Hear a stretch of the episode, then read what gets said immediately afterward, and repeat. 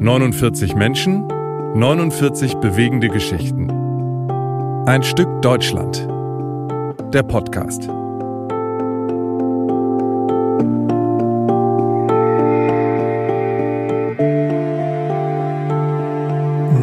Moin zur 39. Folge von Ein Stück Deutschland. Lang ist her, aber es gab einiges zu tun.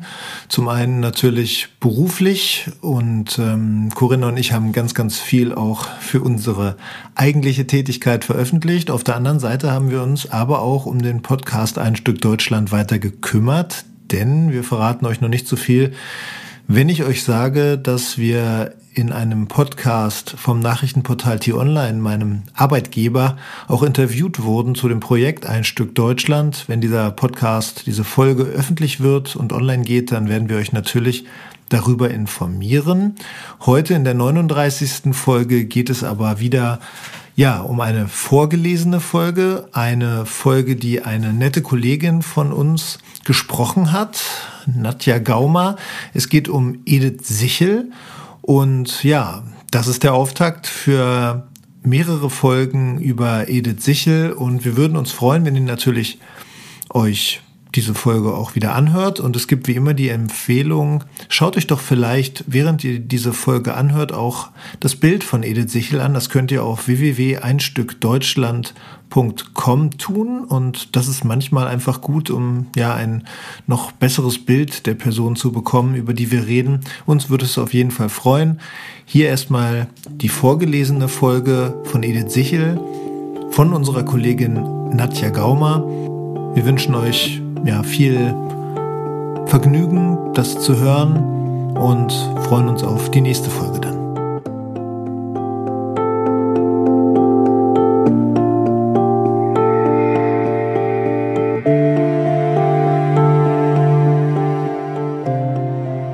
Edith Sichel Kennen Sie die Karolinenstraße? Schule Karolinenstraße? Da sind wir in die Schule gegangen. Daran erinnert sich Edith Sichel sehr genau. Das war eine schöne Schule, muy linda. Eine jüdische Schule. Sie sieht sich und ihre zwei Schwestern in der Vorortsbahn, die sie jeden Morgen nehmen mussten. Hasselbrook war ihre Station. Ich kann mich noch erinnern, wenn ich die Augen zumache. Ich weiß noch genau, wie wir gegangen sind.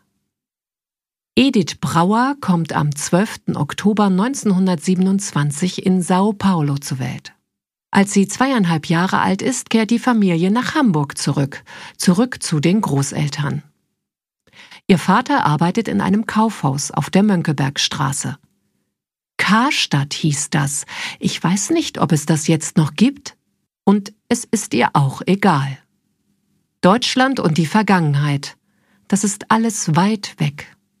Viel wichtiger ist ihr, dass sie nach dem Tod ihres Mannes vor gut zwei Jahren nach San Miguel kommen konnte. Sie hat ihr Haus der AFI überschrieben und dafür wohnt sie jetzt hier, zusammen mit ihrer erwachsenen Tochter. Ich gehöre hier zu den jungen Frauen und Trixie, meine Tochter, ist ein Baby hier. Sie ist erst 39 Jahre alt. Als Kind hatte sie eine Hirnhautentzündung. Deshalb könne sie nicht gut sprechen. Aber sie haben sie hier alle gern. Alle sind sehr, sehr gut zu ihr. Das beruhigt die 77-Jährige sehr, denn eines Tages wird auch sie nicht mehr sein. Wer würde dann auf Trixie aufpassen? Aber Edith Sichel lebt im Jetzt. Ich habe ein schönes Zimmer und ich habe ein sorgenfreies Leben hier. Das hatte sie nicht immer. Von 1929 an lebt sie zusammen mit ihren Eltern, den zwei Schwestern und einem Bruder in der Griesstraße 11 im Hamburger Stadtteil Hamm. Edith und ihre Geschwister spielen so oft sie können mit den Nachbarskindern auf der Straße. Eines Tages sagen die Nachbarn, mit denen spielt ihr nicht mehr. Die sind Juden. Bueno, sagt sie. Von da an haben wir nur noch zu Hause gespielt. Ihrem Vater hatte Karstadt die Stellung gekündigt, kurz nachdem die Nationalsozialisten an die Macht gekommen sind. Die sagten ihm, es täte ihnen schrecklich leid, aber sie dürften keine Juden mehr beschäftigen. Nun muss die Mutter arbeiten gehen. Sie macht fremden Leuten den Haushalt, wäscht, bügelt. Sie muss die ja vier Kinder ernähren, noch? Und der Vater bleibt zu Hause. Edith Sichel erinnert sich, wie er der Schwester die Haare kämmt und ihre Zöpfe pflicht, weil meine Mutter ja arbeiten musste. Er macht die Zöpfe so fest, dass sie richtig vom Kopf abstehen. Kindheitserinnerungen. In ihren Erinnerungen kommt eines Tages ein Mann zu Besuch, um sie zu warnen. Gehen Sie. Aber um Gottes Willen sagen Sie nicht, dass ich Ihnen das gesagt habe. Aber gehen Sie aus Deutschland raus, denn es wird sehr schwer für euch Juden werden. So oder so ähnlich muss er das gesagt haben. Edith Sichels Eltern nehmen die Warnung ernst und machen sofort die Papiere fertig. Ohne diesen Mann wären wir sicher geblieben. Edith Sichel ist zehn Jahre alt, als der Vater vorausfährt, um vor Ort alles zu regeln. Doch dieses Mal ist das Ziel nicht Brasilien, sondern Argentinien. Ganze elf Monate muss die Mutter die vier Kinder ganz allein durchbringen. Pobre, die Arme, sagt die Tochter und erzählt, dass sie trotzdem immer etwas Geld für die Kinder übrig hatte, damit sie sich auch mal einen Film im Kino ansehen konnten. Im Januar 1938 ist es dann endlich soweit. Die Familie betritt im Hafen von Buenos Aires argentinischen Boden. Der Vater wartet am Pier und bringt seine Familie zur jüdischen Kolonie Moisesville. Mit Hilfe der Jewish Colonization Association hatte er alles vorbereitet. Auf dem Camp, wie es heißt, fehlt es ihnen an nichts. Die Hilfsorganisation leiht ihnen alles, was sie zum Leben brauchen.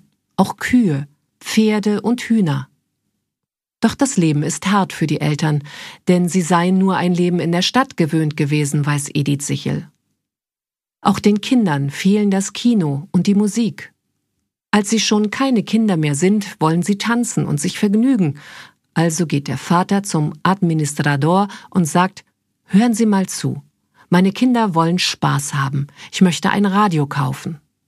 Edith Sichel lacht, denn für ein Radio hat er zwei Kühe verkaufen müssen. Das war das einzige Vergnügen, das wir hatten. Bald hält Edith und ihre Geschwister nichts mehr auf dem Land.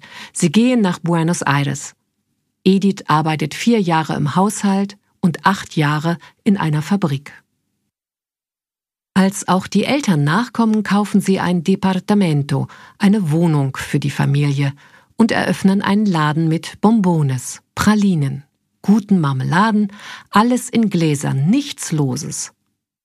Meine Schwester und ich haben dann das Geschäft geführt. Das war sehr, sehr schön. Dann heiraten die Schwestern am selben Abend und steigen aus dem Geschäft aus. Edith Sichel gründet eine eigene Familie. Das ganz normale Leben nimmt seinen Lauf. Edith Sichel fühlt sich mehr als Argentinierin denn als Deutsche. Hier ist sie zu Hause. Nie wieder ist sie in Deutschland gewesen. Wie Hamburg heute aussieht, das weiß sie nur aus Erzählungen. Meine Geschwister sind dort gewesen eine schöne Stadt, sagen sie. Große Emociones. Die Schule in der Karolinenstraße ist längst keine jüdische Schule mehr. Das weiß Edith Sichel. Vor kurzem hat sie ein Buch über die Schule gelesen. Über all die, die umgekommen sind. Viele Compañeras von mir und meiner Schwester. Schrecklich. Nein, sie ist nie mehr in Deutschland gewesen. Vielleicht möchte sie diesen Emotiones lieber aus dem Weg gehen.